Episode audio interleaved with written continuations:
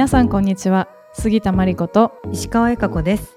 Good News for Cities は都市建築まちづくりに関するさまざまなグッドニュースをざっくばらんに話す番組です。Good news for cities.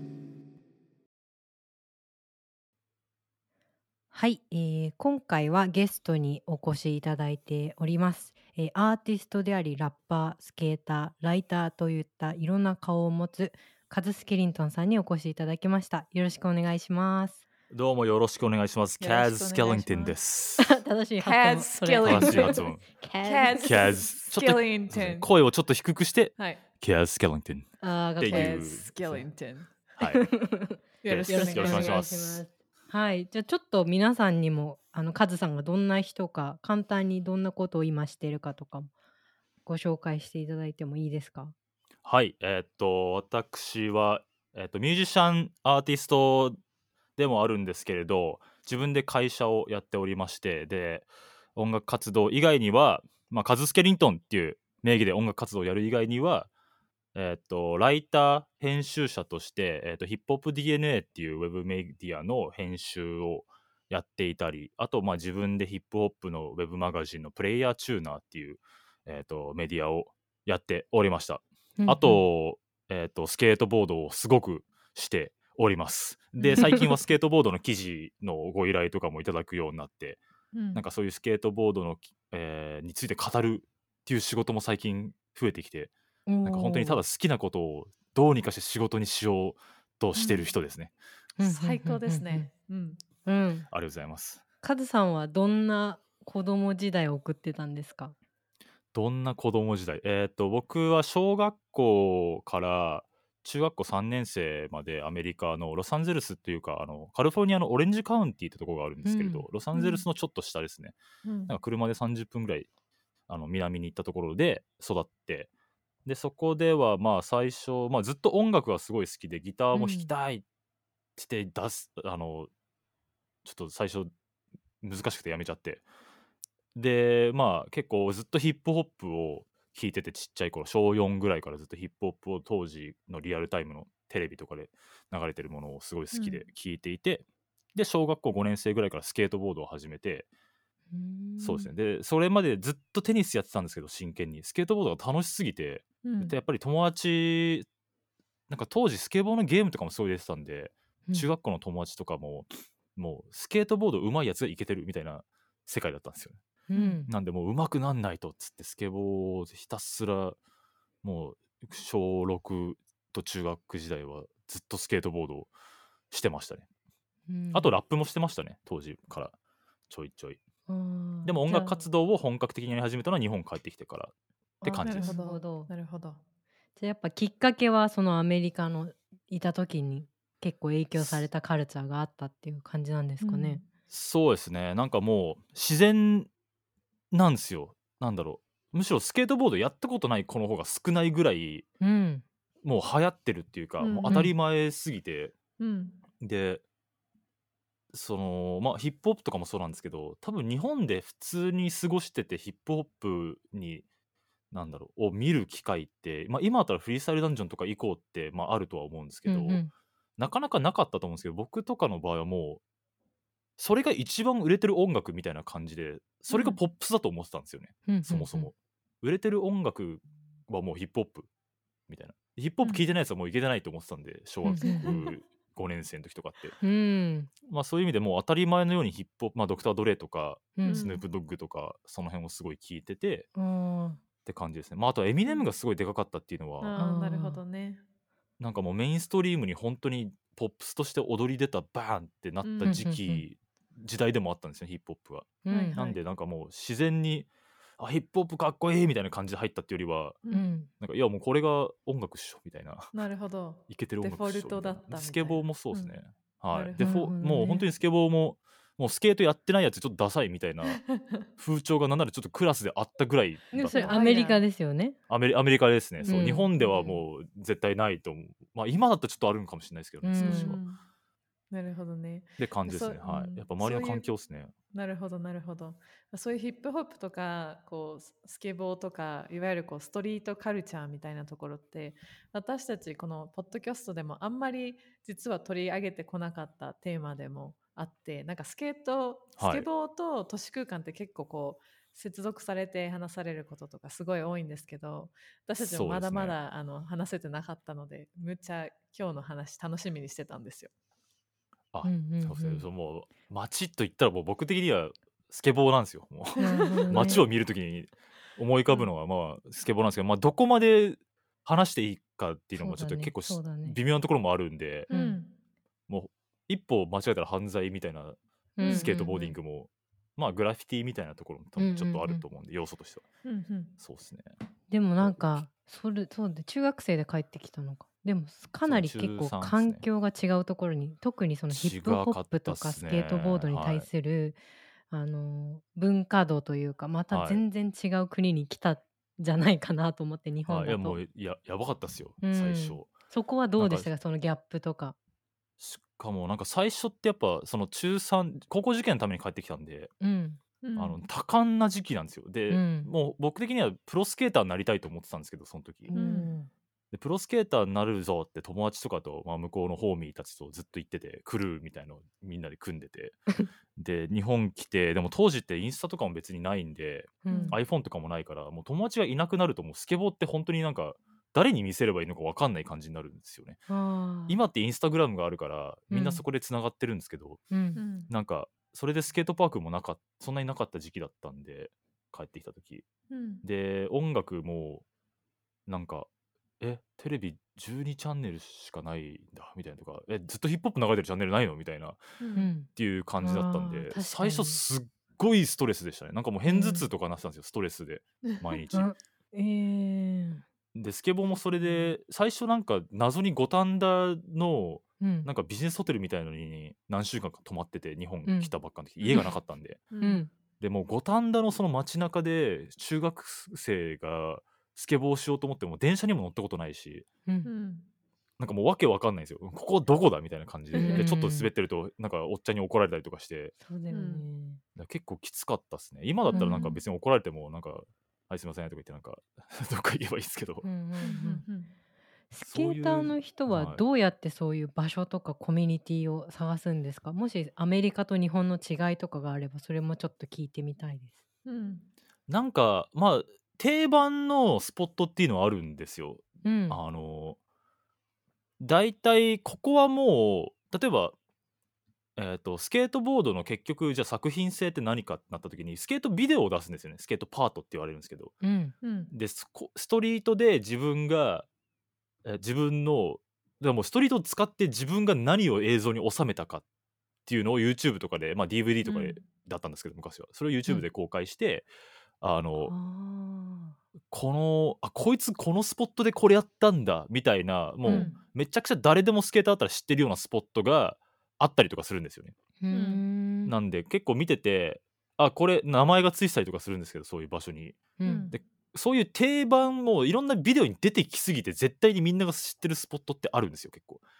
でそういうところかあとは、まあ、自分でスポットすちょっと俺声割れてんなスポット探しをわざわざするんですよね。スポットチェックっつって。ううん。んなんかこういトチェックう、はい、こういうなんか街中でこういうところないかなみたいな自分がうん。想像するようなところをお結構ー。で僕とかチャリとかで探したりとかして、うん。あいいね。そうですね。それもあるしあとはもうロー,、うん。はい、ローカル同士でなんか結構情報共有っていうのあんまりネット上に載せないように多分みんなしてるんですけど、まあそうですよね、オーそうっすねプンにはなかなか。オープンにはなかなか、まあ、釣り場所と同じ感覚かもしれないですね。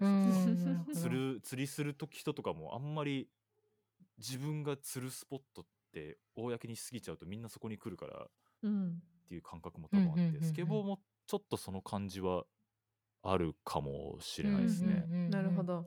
でもうん LA とかの方がもうあります、確実になんかもう誰もが知ってるもう名前言えばもう誰もが分かる場所ってあるんですよいっぱい。あハリウッド16とか言ったらもうハリウッド高校にある16階段のことなんですけど、うん。ー。へえ。そこで何をやるかみたいなのによってなんかうん。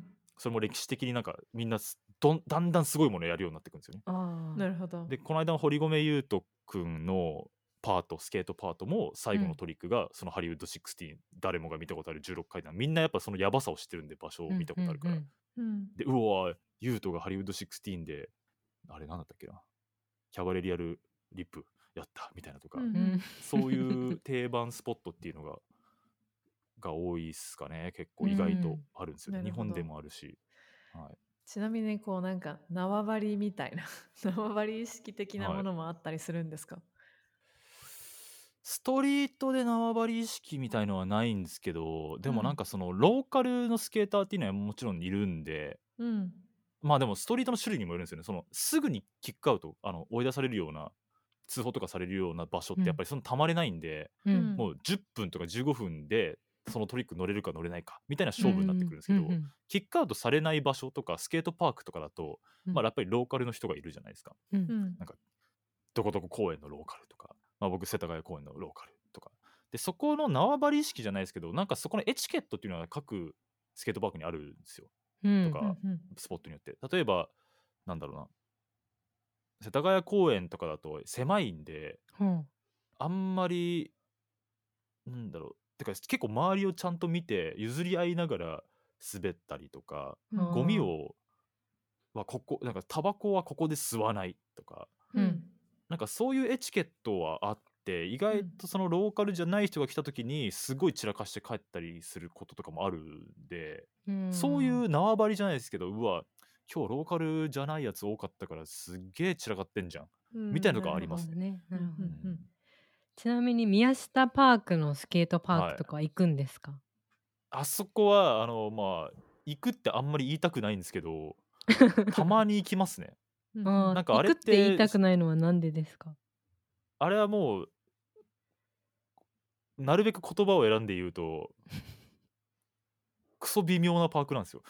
おー。めっちゃ選んでない。言葉選んでない全然選べてないです。どこら辺が微妙なんですか？多分前のは知ってますか？前のパーク。前前の宮下は最高でしたねあれ。うん、何が違いますか？それ。えーっとそもそもが誰をターゲットに向けたちょっとクソ微妙とか言っちゃったんですけどまあちょっと、うん。あのまあちょっと訂正させてもらいただくと あの、はい。怒る人がいるかもしれないんで本当に申し訳ないですけど、まあなんだろう。僕らのために作られたパークじゃないんですよ。うん。あれは。というのは。でというとスケーターって、まあ、すっごく大きく分けると3種類に分けれるんですよね。う、うん。んでまあ全部網羅してる人もいるんですけど例えばストリートスケーターっていう、うん。なんか階段とかレールとかあの花壇みたいなのでガリガリやったりとか、はいはい。グラインドっていうんですカーブトリックっていうんですけど日本語だと、うん。そういうのをやるストリートスケーターとえっとまあ堀米雄斗君はストリートスケーターなんですよね。うん。でもう一個が、まあ、パークとかバートって言われる、まあ、ランプって言われるものですね。バート。こういう、うん。バートはなんかあのハーフパイプのことですね。うんをバーチカルっていうんですけど、まあ、あんぐらいでかいやつをバーチカル、バートって言ってでなんかちょっとこういうお椀みたいなやつになってるボールって言って、うんうん。で結構そういうランプを滑る側のスケーターたちもいるんですよ。例えばうん平野歩夢さんとかは、あのどっちかというとそのランスケーターとしてはランプ側のスケーターなんですよね。うんううんん。でそのまあストリートスケーターとランプを滑るまあランプっていうかパークうんうん。まあとか作られたこういうそうですね。パークみたいなところをやる。こううん。とあとフリースタイルスケートボーディングっていうのがあるんですけど今フリースタイルやってる人ってあんまり多分いなくて結構うん。昔すごく流行った、70年代とかに80年代とかにすごい流行ったスタイル。でまあちょっとそれは置いといて、うん。あのおそらくスケートボーダーって言った時にまあ僕の勝手な観測ですけど8割がストリートスケーターなんですよ、うんうんうん。パークスケーターの方が少なくてどっちかっていうと、やっぱストリートスケーターの場合別に何もなくてもできるんで。ううん。んただ地面があればできるんで。うんうん。なんかストリートスケーターの方がとっつきやすいっていうか入りやすいんですよね。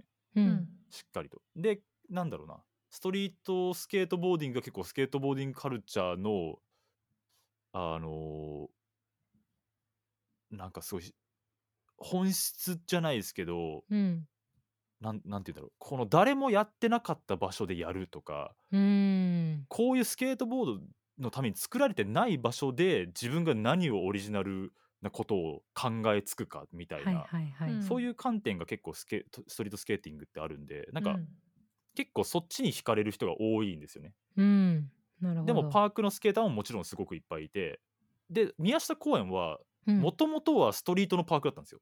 そういう、ストリートスケーターが滑る用のパークだったんですよね。なるほど。じゃあ、階段があって。そういうコート以外も、あ、そうそう、階段とか、見出せる、階段ことう、かパーピラミッドツがあったってことなのか。そうなんですよ。ピラミッドとかで、うん。でしかもまあ中にもボールはあって、うんうん。いろんなスケーターが来て楽しめるパークほだったしど。設計もすごく良かったんですけど、うんうんうんうん。今の宮下公園はもうそのボールしかないんですよ、まあ、一応一そうね個ベンチはあるんですけど申し訳程度にうん。見えないところにベンチはあるんですけど、あのもう明らかにストリートスケーター立ち入り禁止ですみたいな確かに。も。うなんかそのストリートスケーターってやっぱりちょっとなんだろうなパークで滑ってる人こういうのを滑ってるのって結構年いってる層かすごく若い層かどっちかに分かれること多いんですよ、へえ。統計的に。だかなんでだろら結構その、う。ストリートスケーターでゴリゴリやってますって人ってやっぱり新しい宮下公園にはあんまり入れたくなかったんだろうなっていうのをすごく感じるうんなるほど。ですね。はい、なるほどね。あちなみにあの宮下公園のスケートパークはあれでしたっけ？予約とかしなきゃいけないんでしたっけ、お金かかるんいやでしたっけ？一予約お金はかかりますね、えっと、渋谷区民だとうん。2時間500円で、それ以外が2時間1000円ですね。うんうん。え2時間1000円。だでうん。はい、で一応1個だけベンチがあって僕はうん。もう本当にそういうパークのこういうボールとかこういうのって全く滑んないんですよ僕って、ううん。んマジでストリートっぽいセクションしか滑んないんでベンチが1個だけあってそれあのこフェンス内にあるんですか？フェンス内にあるんですよ一応。うん。でもワックス塗っちゃいけないとかなんか謎ルールがあるからすごく滑りづらいんですけどでもうん。うん夜10時までやっててかつ絶対にストリートスケーター他に来ないんであそこ。うん。そう絶対に来ないんでストリートスケーター。だからなんか宮下行ってるみたいなこと言うと「え宮下でお前滑るもんあんの?」みたいなだかうん。こと言われるんですよ。あーなるほどね。らもう結構子供が多いっすね。あと子供と社会人。うん。結構、まあ35オーバーぐらいの人が基本的に宮下は多いっすねすごい。なるほどなるほど。ね面白い。ら結構みんな昔の宮下がすごく良かったって。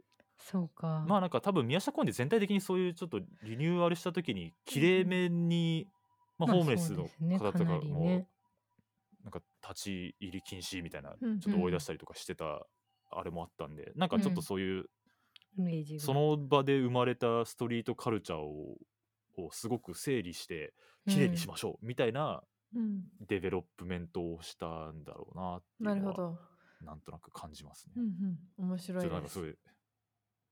宮下ディズニーランドみたいになっちゃっていやい。や、でも私たちもやっぱはい。気になってたよね。そうだね。ちなみにでも僕は、うん。あのおそらくストリートスケーターの中では一番宮下公園行ってます。こんなこと言いながえら。なんで行こうと、はいそのベンチがあるから行ってるんですか？そうっす。もうベンチしか滑んないですよ。僕も絶対にベンチしか滑んないんで。なるうほどねん。でそのベンチ空いてるからってことなのかな？そう、空いてて、しかも夜10時までやってて、マジで誰もいないから、うんもう100%練習できるんですよ。うんなるほど。ねもうた自分が普段他のとこだとちょっと新しいトリックをやるときってすごく遅くやってみたりとかするから他にいっぱい人がいるパークとかだとやりづらいんですよね。うんうん。うんうん。でその中で本当に自分しかいないんでそのベンチを滑ってる人が。ううん。んすごくゆっくり行ってなんかっていうものすごいみっちり練習を2時間、まあ、お金かけてできるんでまあずっと脳内でちょっと文句は言いつつもうん。なんかなんでワックス塗っちゃいけねえんだよとか。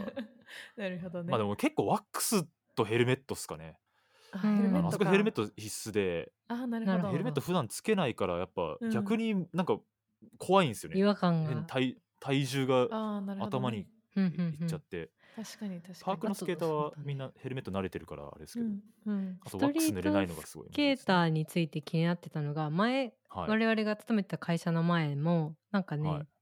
それこそ宮下パークがなくなってからスケーターたちがよく来るようになった時期があってはいで夕方になるとやってるんですよ若い子たちが。でもやっぱりはい。そうすると、だんだん回を重ねていくとバレて警察が来たりとかよくしてて、はい。で警察と話してる風景をよく見てたんですよ、はい。何回か。うん。でやっぱそのストリートスケーターの人ってその周りにいる人とか特に警備員警察とかはい。ってどう対話し,、してるんだろうなっていうのも気になって。結構僕はストリートでそまああんまりなんか練習はしないんですよストリートで。うん。うん。ストリートで練習するっていうのはなんかなんとなく僕的になんかあんましっくりきなくてパークの方がやっぱ滑りやすいんで確実に。スケートパーク、うんうんうんスケートパークで練習をして、うん。本番がストリートなんですよね。撮影とかするとき。おー。あなるほどね。じゃあ本そうっすね。番はそうやって誰かに見せたり映像を撮るために映像一発撮りとか本当にでもやっぱ短い瞬り一個のトリ間で。そうですね。でも1個のトリックのに結局1時間ぐらいかかったりとかするんで、あスケボーそうなんだすごいなんかもうほほぼもう半分ぐらい運ゲーなんですよ。う。ん。やっぱりストリートの面白さってどこも全部違うし路面もちょっと違うし、ううん。んなんかどんぐらい助走つけれるかも違うしうん。人通りの感じとかも全然毎全部場所が違うから面白いんですけど、うんうん。なんでまあそそういう意味でまあそれですぐパッて乗れちゃうような人もいるんですけど、うん。本当に上手い人だと。で結構時間かかったりとかするときは僕は結構なんか一応周りの人にはすごく気を気をつけてますね。うん。なんか人がなんかまあ歩いて数十秒ぐらいでこっちに来れるぐらいのところに人がいるときはもう滑んないみたいな感じで、まあ、結構周り見てよし行こううん。みたいなうんとか、っていう感じでなるべく撮影をするしてるっていう感じなるほど。ですか。ねストリートは、うん。でも警察とか警備員の方はすごいやっぱおはお話をするううん。んでももう僕は結構潔くすぐ帰りますねやっぱうん去ります、なるほど。そんなにもめないで粘ることはそうですね、ん。絶対にやっぱもうてかもう揉めるのはもうスケートカルチャーの今後としても良くないんで、なるほどね。まあなんかそうやって揉め警察と揉めるのがかっこいいみたいな時期そのなんだろう年齢の子とかもいるとは思うんですけど、うん。うん。でそういうのを映像に収めるとなんか面白いかっこいいみたいな、うん。でも僕は一応、まああここ禁止です。って言われて結構名前書いたりとかするんですよ。うん。あと免許証見せたりとか、うん。うんでもなんかそのみんな多分撮影っていう概念を知らないんで練習してると思われるんですよ、あここ練習しちゃダメだからって言われて、うんねあそうなんすか、えー？うん。とか言ってあちょっとすいません、うん。もうすぐ帰るんでみたいな感じでなんかまあ名前書いて免許証見せて。うん。で多分番号もすごい控えられてみたいな感じですね。ででまあ結局またはい撮りたければ次の人が戻ってくればいいんですようんうん別に。なるほどね。その場すぐ帰るのが重要っすよ多分。うんなるほど。でその撮影カルチャーみたいなところも聞いてみたいんですけど、そもそもはい撮影したものをどういうふうに使うのか、まあ、SNS、TikTok とかはい。わかんないですけど、なんかなんで撮影がそこまで大切ななんですか？うんなんかアウトプットの問題でなんかスケートボードがよくアートだって言われるんですけどスケーターの中では結構みんな言うんですけどそれがなんでかっていうと結局スケートボード楽しいからやってるっていうのもあるんですけどうん。あの、まあ、究極は楽しいからやってるんですけど、なんかアルバムを作る、音楽ミュージシャンとしてアルバムを作る感覚とすごい似てるんですけど、自分の限界、なんか今の自分のこの限界を存在証明としてうん。世に出す、パッケージとしてこういうトリックをやって、うん。こういう場所でこういうトリックを俺は選んでやりました。で、曲も選んだりとか、曲も一緒につけて編集して、うんなんかそれが自分の作品として世に出すっていうのがやっぱ一番 props が上がるんですよ。ってかなんかそれやってないプロスケーターって結局評価がそこまでされてないんですよね。大会で優勝とかすごいいい成績ずっとやっててもパートを出してないスケーターってやっぱスポンサーも大きいところつかなかったりとかするんですよ。うんでやっぱスケートカルチャー自身のもう購入してる側の人たちもパートを見ないともう判断できないんですよね。そのプロスケーターとかがどんぐらいすごいのかとかどういうスケーターなのかみたいな。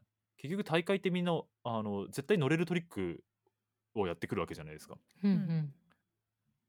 絶対乗れるトリックってもあれですけどなんかまあ自分が結構得意なトリックをみんなやってくるんでそういうふうにアウトプットをし作品としてアウトプットをした時にやっとあこのスケーターってこのトリックめちゃくちゃうまくて意外とこういうこともすごくできてでこういう場所うん。でもう攻めれるんだこいつ。おーなるほどね。しかもこいつのスケートスタイルとこの音楽がすごく合うみたいな。なんかそのパッケージですね。だから僕はもうアルバム作るのと同じ感覚だと思ってます。やっぱシングルだけずっと出しててもアルバム出してないアーティストってなんか僕的にはその作品のコンセプトの詰め方の度合いってやっぱ違うと思うんですよ、うん。シングルとアルバムの、うん。うん。すごなんかどんなに大変だったかみたいな。アルバムっていうのはめっちゃ大変なんで作るの。アルバムムってでもその数があって一個のテーマとかコンセプトを表現すそうっするってことなんですか？そうなんですよね、うん。そうですね、うん。なんかやっぱなるほど。シングルだともう一曲ポッて出しちゃえばもう終わりじゃないですか。ううん。んでもアルバムだとその曲の流れとか、うん。ただまあ集めただけのアルバムもありますけどでなんかうん。ジャケはこういう風にしたい、あーなんか内容のコンセプトはこういう風にしたいみたいな、うんすごいいろんな考えとか思考がをこうやってギュッて合わせてギュッて一緒にしてこれが今出せる私の気持ちです。うん。表現です。っつって、まあ、世にプレゼンテーションをしてでそれスケートスケボーもそうですね。なんか今自分はこういうトリックがすごく得意でこういうと場所を攻めたくてうんでこういう曲がすごい自分のバイブスに合ってて。うん。でギュッてそれをまあ34分ぐらい大体でも34分取るのにみんな半年とかかかるんで。そうなんですよ。そのギュッてしてえーこれが自分の新しいパートです、うんうん。みたいな感じでやっぱあれがパートがあるからこそうんなるほど。スケーターは評価されるっていうのはありますね。うん。だから命かかけんですよねあんなに、うん、最近だとなんかそれこそあの短い動画とかさなんか TikTok とかが流行って、うん。TikTok でもかなりいろんなタイプのスケーターの技とか上がってくるはい。ことがうん多くなっているのではとはい。思ったんだけど、多いです。いやでも多いですね。そういう TikTok の普及とかああいう映像メディアの普及みたいなものがどうやってこうその都市でスケートをするとか場所を選ぶとか表現するみたいなことに影響を与えたのかなっていうのが気になっててさっき言ってたみたいに3分とかさ、結構作品の強度を上げるみたいなパターンと、うんはい。すごいショートででも衝動的にできたものをあれやってはい。軽やかに世界に発信できるみたいなところでいくと、どういうふうに表現とかこうやり方が変わってきてるのかなっていうのはちょっと聞いてみたかったです。なんかちょっと事例とで話すと、うん、まあスケートボードってすごくなんかある意味業界としてすごいちょっと閉鎖的なところがいまだにあるんですよ、うんうん。そのコアコアインダストリーっていう言葉が使われるぐらいうん。なんですけど、コアスケーターかコアじゃないスケーターかみたいなことを、うんまあ、サンフランシスコとかでは言われるんですけどなんかそのえっ、と結構例えばインスタグラムでこの短い動画がすごいバイラルになってうんでその人のフォロワーがすごく増えて、うんうん。みたいなす若いスケーターっているんですよ。それでなんかうん。まあ、プロスケーターに目つけられてなんか一緒に滑ろうよとかなったりとかスポンサーをそれでついたとかもあるんですけど、結局それだけだとインスタ内の人でしかおないんですよね。インスタグラムで人気な人で終わっちゃってはあはあ。なんか例えばそっからぬインスタグラムのインスタグラムフェイマスからもうスケーターとしてすごい評価されるようになった人で言うと例えばあのえっとヒュンクマーっていうスケーターが若いスケーターがいてベルサッチプラグって言われてるんですけれどニックネームで。うん。インスタグラムのハンドルネームがベルサッチプラグなんで。でその人は結構もうスタイルがなんか独特って感じでインスタですごいフォロワーをゲットしてでも結構なんかスケーターってもうすごい老若男女いるんで、うんうん。30代オーバーぐらいの人ってなんかインスタでのクリップなんか映像ってそんなになんだろうな。いやこいつなんてなんて言うんだろうなえーっと大体みんな自分のパートにすごい一番すごいやつをトリックを取っといてうんインスタにはそんなに自分が本気出してないまあこれはインスタにアップしてもいいかなって言われるインスタグラム用クリップみたいなのを投稿するんですよね。はいはいはいで結局やっぱインスタグラム用トリクリップをみんな見るんでその人の本当の技量が分かんないんですよ。でみんなちょっともったいぶって本気でやったやつは取っとくんですよね。なんで？パートまあもちろん最初の方は結局なんでかっていうとこっちでインスタグラムで本気を出しちゃったとしてじゃあスケートパート実際に撮りました、一番みんなが期待する34分続けてみたいみたいなタイミングのでなんかそのパートを出しましたって時にそのインスタグラムのトリックを超えれなかったらもうそれ評価されないに決まってるじゃないですか。うん。なんかちょっとがっかりじゃないですかそれは。うんうんうん。うわなんかインスタで見るとこいつめちゃくちゃうまいのに34分もう命かけて撮りましたみたいなパート見たらなんかすごいあ期待外れだぱったなみたいな。長いそのおあの映像が一個こう、はい。重要度の高い評価されるものなんですはい。ね。うん。やっぱりまとまってるってのもありますしインスタだとなんかもう一個そのトリックがうまいだけかもしれないじゃないですか。うんうんうんやっぱりある程度まとまった34分のものだと多様性を自分の中のトリックでどうにかして出さなきゃいけないんでうん。うんこういうトリックもやってこういうトリックもやってこういう種類のトリックもやってみたいな感じなんですけど、インスタントなんかもうんうん1個ボンって出しちゃえばそれがバイラルになる可能性もあるんで、うんううんんなんか本当の意味でのなんかうまさのショーケースができないんですよね、おそらく。なる。ほどね。はい。なんかそういう意味で、ん。そのウェルサはい、そのウェルサッチプラグっていうスケーターはインスタでめちゃくちゃバーンって爆発的にフォロワーがもう何十万人、50万人とか増えてうん。でちょっと年寄りの方のまあ年寄りっていうか割と自分より30よりオーバーぐらいのスケーターたちはみんないやでもこいつ結局どんぐらいただなんかスタイルが面白いだけで。どこまでうまいのか分かんないよねみたいな感じで。うん。そういう人たちって的なんだ。そうなんですよ。でやっぱうりスケートボードのその情報ストリートスケーティングの情報の中心にいるのってスラッシャーなんですよね、うん。スラッシャーマガジンで、うん。スラッシャーマガジンっていうあの雑誌があるんですけどははい。はい。い。もうスラッシャーがもうコアスケーティングの定義なんですよ正直、うんうんうん。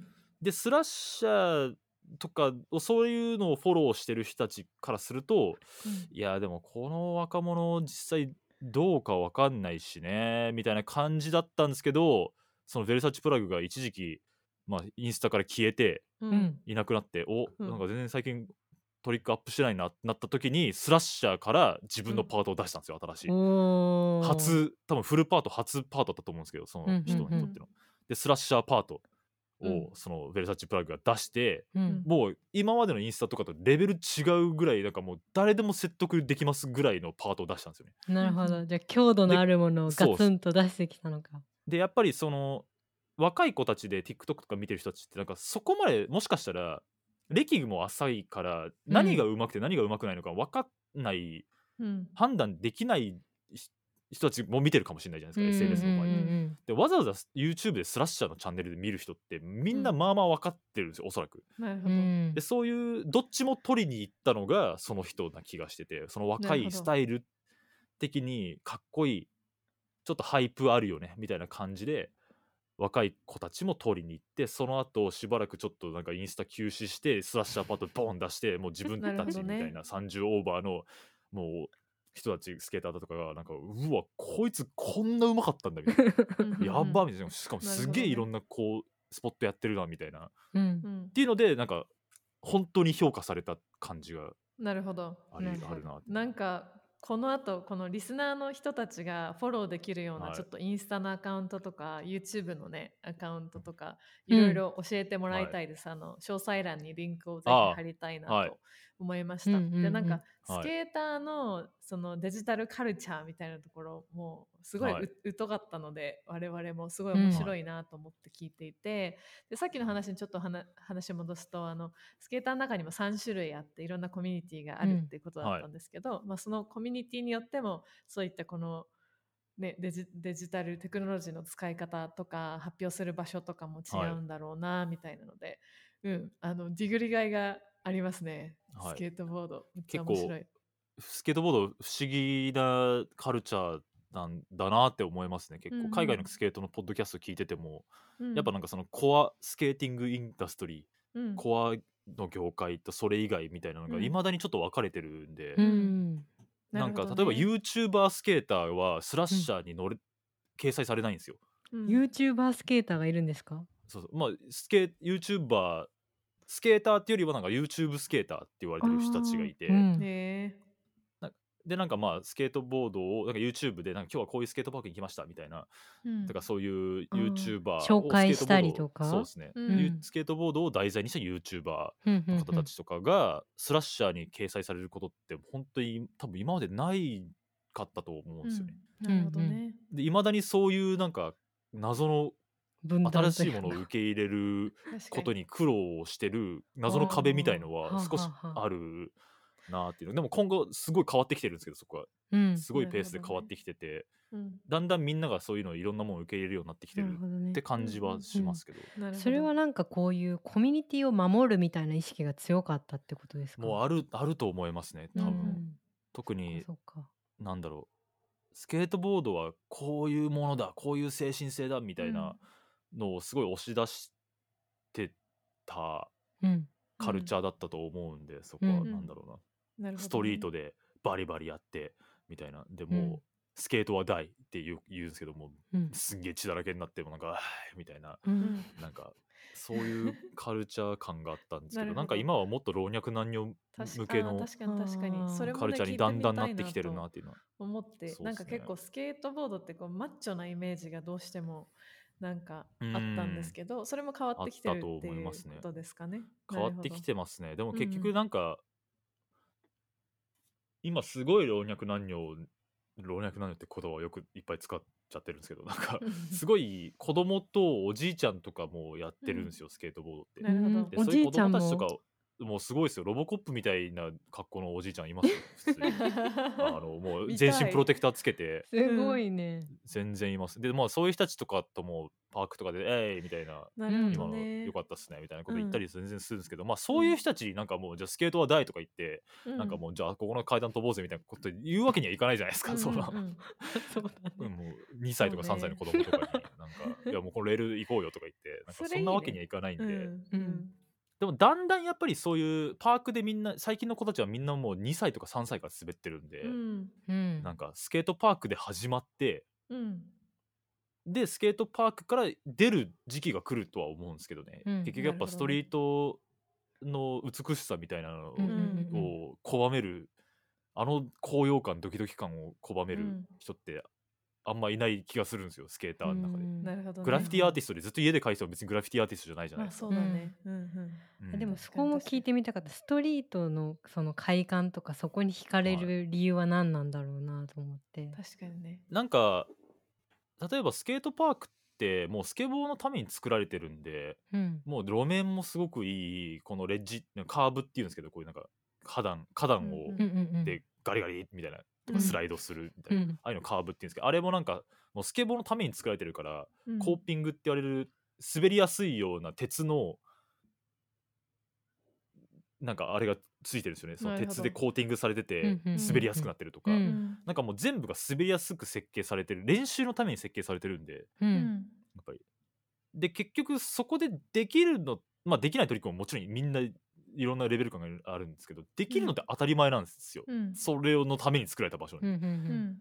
でもなんかストリートの場合ってマジでそのために作られてないからううん。んそのためでに作られてないところで自分が何をやるかの選ぶところに本当にオリジナリティいってるじゃないですか。うんなるほど。うん。はい。なんか確かに。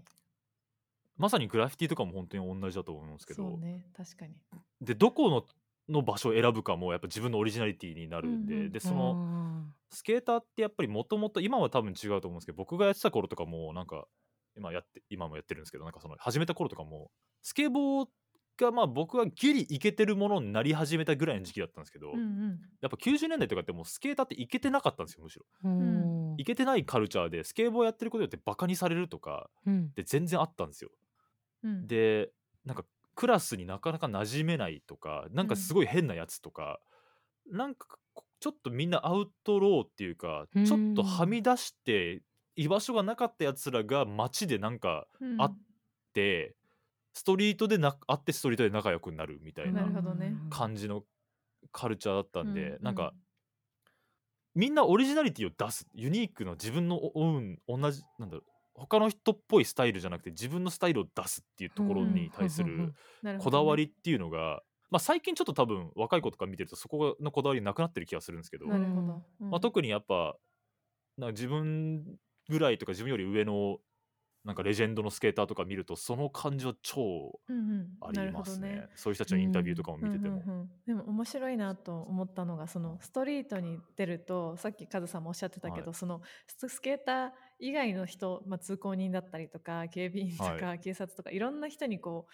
考慮をしなきゃいけなかったりとか、はい。やっぱストリートに出るってことはそれ以外の人たちとも出出会う同じ場所空間を共有するっていうことだなと思っててなんか私はス,、はい。あのスケスケートボードしたことないんですけどなんか例えはい。ばこう、サンフランシスコに行った時とかに車走らせてたら、車の後ろ急にこうガシッとこうスケーターの人が掴んできて坂道、はい。あのサンフランシスコめっちゃ坂道多いじゃないですか、はい。だからその上に登るためになんかこう道端の車が登ってるのを見つあれスキッチって言うんですよ。スキッチって言うんですか？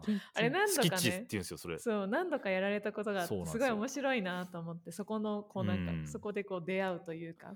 でなんかある日あの、はい。あのサンフランシスコのドロレスミッションエリアっていう、まあ、ご存知だと思うんですけど、ドロレスパークの目の前の大きな坂に、うわーってすっごいたくさん夜にスケーターが集まってきてて、はい。でその来る車来る車を捕まえていろんなスケートたちがスキッチっていうんですかスキッチして上に登って、はい。みんなでわーって降りるみたいな。で下手な人もいればうん。上手い人もいて、むっちゃはい盛大にこけて流血してる人もいればみたいな。それはい。をもう公園のすぐ隣なんで普通にこう見れたりとか観観戦というか、うん。あの一緒にねーみたいなしたりとかなんかそれはあのスケートパークの中で完結してたら生まれ得ないこう盛り上がりというかそうですね。なんかムードはいみたいな、すごいいいなと思って見てました。たそのカルチャーあの辺そのサンフランシスコスラッシャーがサンフランシスコなんですよ、あそうなんだ。ででもうそのダウンヒルスキッチしてダウンヒルを、うんうん。もうまああのヒルボムって言うんですけど。ヒルボム？ヒルボムって言うんですけど あのヒルボムしようぜみたいな感じうんでみんな言うんですけどもうスラッシャーの大が行ってる大会とかうん。ってもうそういう感じなんですよ。もう勝手にあその辺のなんかもうダウンヒルでの土地にレールとかいなんか置いてもうお構いなしにみんなもうすっげえ大ごけとかしながら、うん。ハロウィンの時はなんかみんな仮装してそれをやったりとか、うーんなんかもう意味が分かんないはちゃめちゃなカルチャーなんですけど 後から見たら、なるほどね。でもそのまさにその感じが今あの言っていたそのダウンヒルのあのうん。多分経験した、あれがスラッシャーのやってることっていうか押し出してるスケーティング。なるほどね。うす。ねスラッシャーっぽいうん。スケートカルチャーですね、あれは。一方でそれをなんかはい日本であんまり見ないなって思うのは、まあそういうカルチャーが、まああのアメリカに比べてあんまりないっていうのもわからないわかんないですけどなんかはい、あの公園とかにこうよく禁スケートボード禁止とか禁なんかスケートボードできないようにチェーンつけられてたりとか結構そういううんこう、あの来てほしくない感がめっちゃあるじゃないですか。はい。で一方で今回のその宮下公園のスケートボードパーはい。クみたいな感じで、ストリートにはいてほしくないからわざわざそういうそれ専用の空間を区切って作るうん。みたいなのが一つのこうなんか潮流というか都市,、うん。都市デザインのちょの流れとしてあると思っていて、っすね。でもスケーターさっきのそのいろんなコミュニティ3つのこうスケーターのコミュニティの話でい。くと、ストリートで走ってた人は別にそういうパークには行かないっていうのだったら、じゃあどうすればいいんですかっていうこういたなんかね都市を作るうんいやまあいたちごっこっすよねどうすればいいんですか？まあでもみんなストリートスケーターもパークには行くんですけど、結局練習なんですよね、うん。でまあその練習わざわざ作品出すみんながみんなが作品出すわけじゃないんで、うん。うん。ストリートスケーターだけどまあ結局ずっとパークにしかもう行ってないわっていう人もすもうっていう人が多分9割ぐらいなんですようんおそらく、うんうんその中でもなんか特別すごくやる気ある人が なんかよっしゃもう別にプロスケーターでも何でもないからパート取りますわみたいなうん。ちょっと手伝ってくんないみたいなとかはまああるんですけどまあそうですねなんかでも絶対にいくらスケートパーク作ってもストリートに滑る人はいますいると思うんで、うん。そこはいたちごっこっていうか、まあもしかしたらもう本当にスケートパークがいっぱい失礼。えっとスケートパークがいっぱい本当にいっぱいあったとしてうん。で次の世代の子供たちがみんなスケートパーク生まれスケートパーク育ちみたいな子たちうん。が逆に僕ぐらいの年になって、うん。で子供を生まれてまた。でその子たちもスケートパーク生まれスケートパーク育ちみたいな感じのジェネレーショナルっていうか世代が交代してもずっとスケートパークがそんなにいっぱいあるんだとしたらもしかしたら3世代後とかにはうん。もうそもそもストリートで滑る人はいなくなってるかもしれないですけど、ねでも今の段階で言うと別に僕もストリートで滑りたい時は滑りたいし、うん。なんかでもスケートパークがほとんどですけどまあ結構集団でス世田谷公園行っててうん。スケートパークでまあ修行うん。磨く修行うんうん。かつみんな友達とかとハンガーウトしてっていう感じだけどやっぱり作品を作るとかまあ今ちょうどミュージックビデオスケートボードとミュージックビデオ合わせたものをうん。作ろうと思ってて、おーでやっぱストリートどっかいいスポットここいいなここいいなとか、自分で決めたりとかなんかそこはもうやってない人からしたらマジで多分理解できないと思うんですよ。うんううんんあのえなんでスケートパークそこに作ってあげたのになんかもうここんななんかよくわかんないマンションのなんか階段で滑ってんのみたいな、うんうんでもちなみに。僕からしたらこのマンションの階段ここしかないんだよみたいな、なるほどね、うん。ちなみになんかさっき言ってたその SNS とかでなんていうの発表先はこうボーダーレスというかどどこでもいいわどこの国からでも見れるわけじゃないですか。そうなった時に、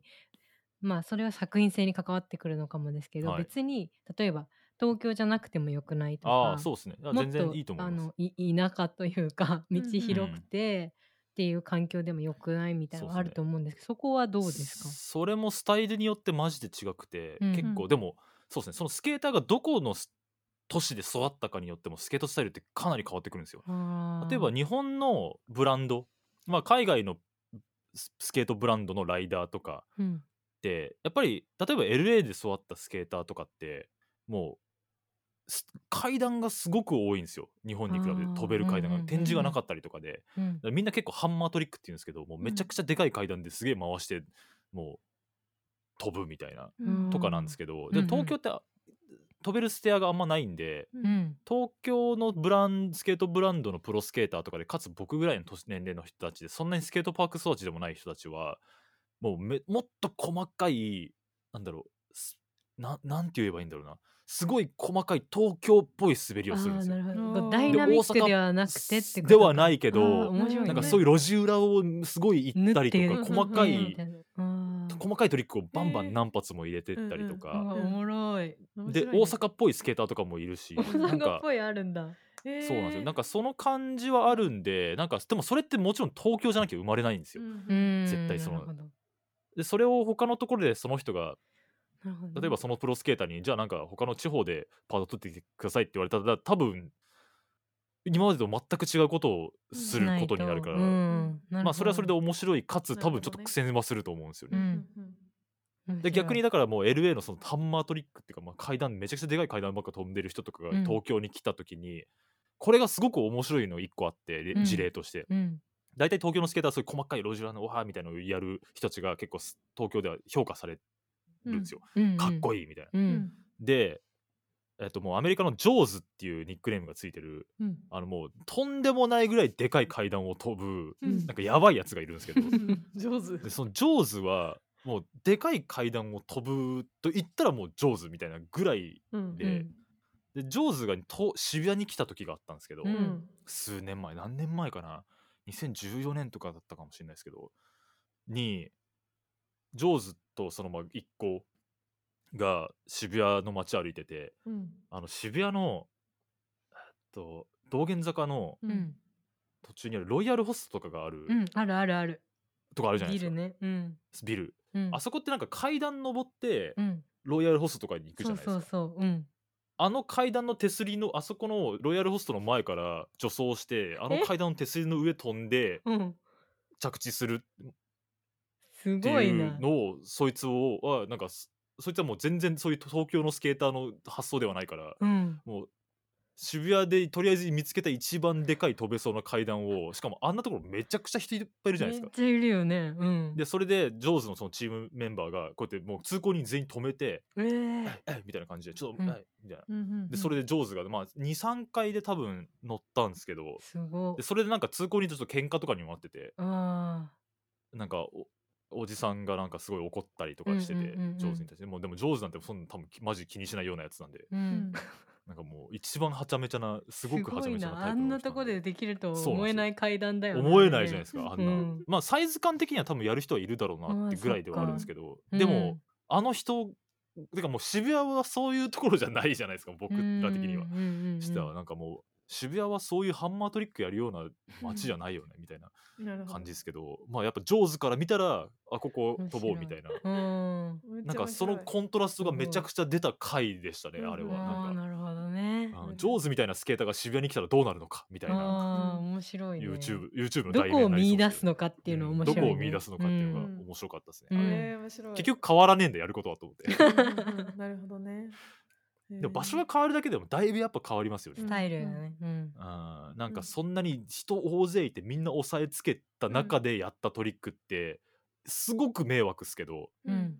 めちゃくちゃ迷惑っすけどまあぶっちゃけちょっとなんか希少価値っていうか、うん。それがちょっとクールな要素でもあったりするじゃないですか、うん。うわこいつこんなになんかこんなに障害物があるところで普段、うん。普通の人だったら絶対できないよねっていうようなことをやったみたいな、なるほど、なんか頭のおかしさ。でも頭のおかしさを競ってるススポーツでもあるんですよ。ね多分おそらく、うん面白い。その、うん。あの聞いてみたいなと思ったのが頭のおかしさみたいなとか、そのストリート感とかちょっと予想しないようなことをするとか、なんかそういうなんかそういうカルチャーがあるなと思ってたんですけど一方であの、は正式競技になったじゃないですかオリンピックの。そうですね。そう。その正式にスポーツとして点数がつけられてそういうこうオリンピックのような国際的な土台に乗せられるってことは今後のストリートカルチャーにストリートスケートカルチャーにおいてどんな意味があるんでしょうか？結構いまだにオリンピック競技になったことを嫌がってるスケーターも結構いるんですよ。うん。うん。多分まあ嫌がってる人もいればなんかまあ別にどっちでもよくねみたいな人もいれば嬉しいっていう人もいて、例えばスラッシャーとかはオリンピックの情報を一回も掲載してないんですよ、うん。オリンピック関連のことを一回も取り上げてなくて、うん。雑誌として、すうん。世界で一番売れてるスケボーの雑誌がうん。一回もオリンピックについて何にも言ってないような、まあ、カルチャーでは意図的だと思うんですけど、うん。でもなんかそうっすね例えば僕はけ個人的にはなんかまあ良かったなとは思うんですよ。うん。なんかまあ、まあ、どうどうだろうな。結構すオリンピック後もっと厳しいんで最近取り締まりあらそうなんが。だそうっすね。てか今までなんか何の音だろうなとかな何やってんだろうあの人たちみたいなぐらいの温度感だったのがうん。あこの人たちって階段飛んでるんだって理解されてしまったからすすぐ通報されるとかあがーなるほどねなんか増えなんかてかもう本当にここ半年ぐらいは通報っていうか警備員が早っみたいな。へえ、渋谷とか今マジやばいっすよ上がっちゃったからそうっかすね認知度が上がって、うん。うん。まあでもそうっすね。どうどうなってくんですかね。でも大会の雰囲気とかも超変わったなっていうのはうんあありますね。もともとやっぱスケボーの大会って昔からあるんですよ。別にストリートスケーティングというものが生まれる前からスケボーの大会ってあったんで、うんなんかそこが確実にスケボーのカルチャーの一部であることには絶対変わりはないし、なんか結構本当にストリート以外はもうスケートカルチャーじゃないみたいな感じのことを言う人もたまにいるんですけど、うん別にそんなことないんですよ。うん大会ももちろんずっとあるもんだしそのバートとかそのパークスケーティングもずっとあるもんだし 70, 70後半ぐらいからうんですかね、多分。パークとかがちょいちょい出始めたのっていうのは。まあ最初の G ボーイズって言われるスケのスケーターたちの祖。もともとサーファーたちだった人たち。もやっぱり大会とかに出てたんでそういう人たちも、うん。なんか大会っていうのは確実に絶対あるとは思うんですけどなんか僕がちっちゃい頃ってなんかそこまでなかったんですよ。大会って、うんうんなんかタンパプロタンパアムっていうでっかいスケーターたちにとってはもうなんか大お祭りみたいな感じでもっとはちゃめちゃでどっちかというとなんかみんなで年に1回集まる年みたいなうん。感覚でなんかもうなんならパーク内でプロとかみんなここで座ってお互い見てたりとかうん。感じだったんですけどそれがだんだんだんだん競技になってってうんうん。すごいシリアスになよりシリアスになったなっていうのを感じますね、うん前までもっとなんかバイブズでただなんか別に優勝できなくてもいいしただみんなでなんかちょっと酒飲みながら大会点数付き合ってますみたいなうんノリだったと思うんですけど。そうですゆるゆるだっうんたし、まあいまだにすっごいやばいそういうなんだろうスラッシャーが開催してる大会とかはマジで意味わかんないそういうなんだろう火の輪くぐったりとかなんか本当に意味わかんないことやってるんですけどうんなんかそういうのはありつあるけどなんかもう順番とかもないみたいなそういう大会ももちろんあるんですけど、うん。なんか最近、まあ、その後に SLS、X ゲームズ SLS っていうものができて、ストリートリーグっていう、あの、なんだろう、大会のリーグができて、うん。なんかそういう、で、お金もスケートボード業界にもっと落ちるようになってきて、で、うん。ナイキとかそういう大手企業がもっと参入してききたのが、まあ、ナイキが、えっとちゃんとしっかり参入したので2004年とかだったかな確か。うんうん。だったんですけどなんかなそこからアディダスとかもいっぱいニューバランスとかも参入して、大きなお金がもっと動くようになってからすごく大会がシリアスになった気がしますね、うんそこは。うんうんうん。それがまあどう影響ストリートにあるかって考えると多分今後若い子たちはストリートで滑る子はてかもう大会で育って大大会で生まれて大会で育ってるみたいな子たちも超いるんで。ううん。んそういう子たちはあんまりストリートで滑んなくなるんだろうなっていうなるほど。思いますでもその子たちそういう子たちって今もいるんですよ。もう本当に大会でめちゃくちゃ強いうん。マジうまい子たちみたいな。うん。でもやっぱりそのアメリカのそのまあプライムブランブランドっていうか一応スケート業界の中ですごい中心的なブランドうんからスポンサーをそういう子たちがされてるかって言われたら結構微妙なんですよね。結局やっぱなんかストリートのパートとかを出してる人たちがなんかやっぱストリブランド側もやっぱ自分たちのスケーターとしてのブランドを守りたいじゃないですか。はいなんかそのはいはいはいスケートカルチャーでリスペクトされるブランドをやっぱブランディングを持ってるから、うん誰をスポンサーするかってすごい気をつけてると思うんですよ。ううんんでその中でやっぱり大会でずっとやってますみたいな人大会しか本当にやってませんっていう人たちが、そういうブランドにスポンサーされてるイメージはないですね。てかまあこれこの間ちょうど話したんですけどプロスケーターの友達と。うんうん。結局やっぱりパート出してない人たちはなんかスポンサーもよくなんかあんまりなんか評価してくれない。そうあんまりついてないみたいな、うんうん。っていうことを言っててそのプロスケーターの友達がもまあう知らないことばっかりだったね。確かに。うん。ね。逆にお金持ってる新、なんか新興ブランド。ううん。ん新しめに出てきたブランドでうん。どっかからファンディングされててお金は持ってますみたいな人たちが結構大会上位もうてか大会上位っていうか大会スケーターをすごいフォロー、はあフォローっていうかスポンサーしたりとか、うあとインスタグラムインスタグラムプロみたいな。うん。をもうとりあえず認知度を上げるためにそういう新興ブランドがそういう人たちをスポンサーすることは結構あるって感じですね。なるほどね。知らないことばっかりだでしたね。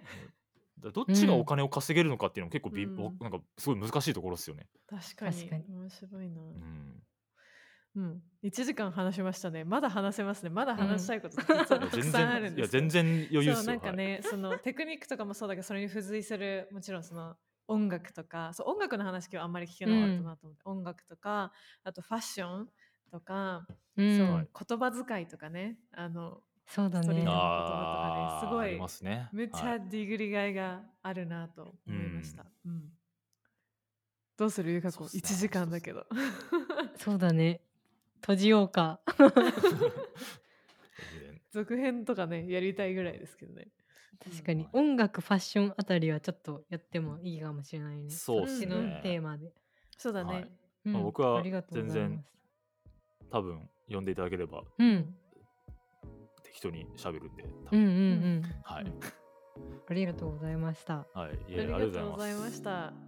あのもう一回名前言ってください。Hey, what's up? This is Kaz Skellington です。ありがとうございますありがとうございました。最後なのに、 Hey yo what's up って言っちゃった。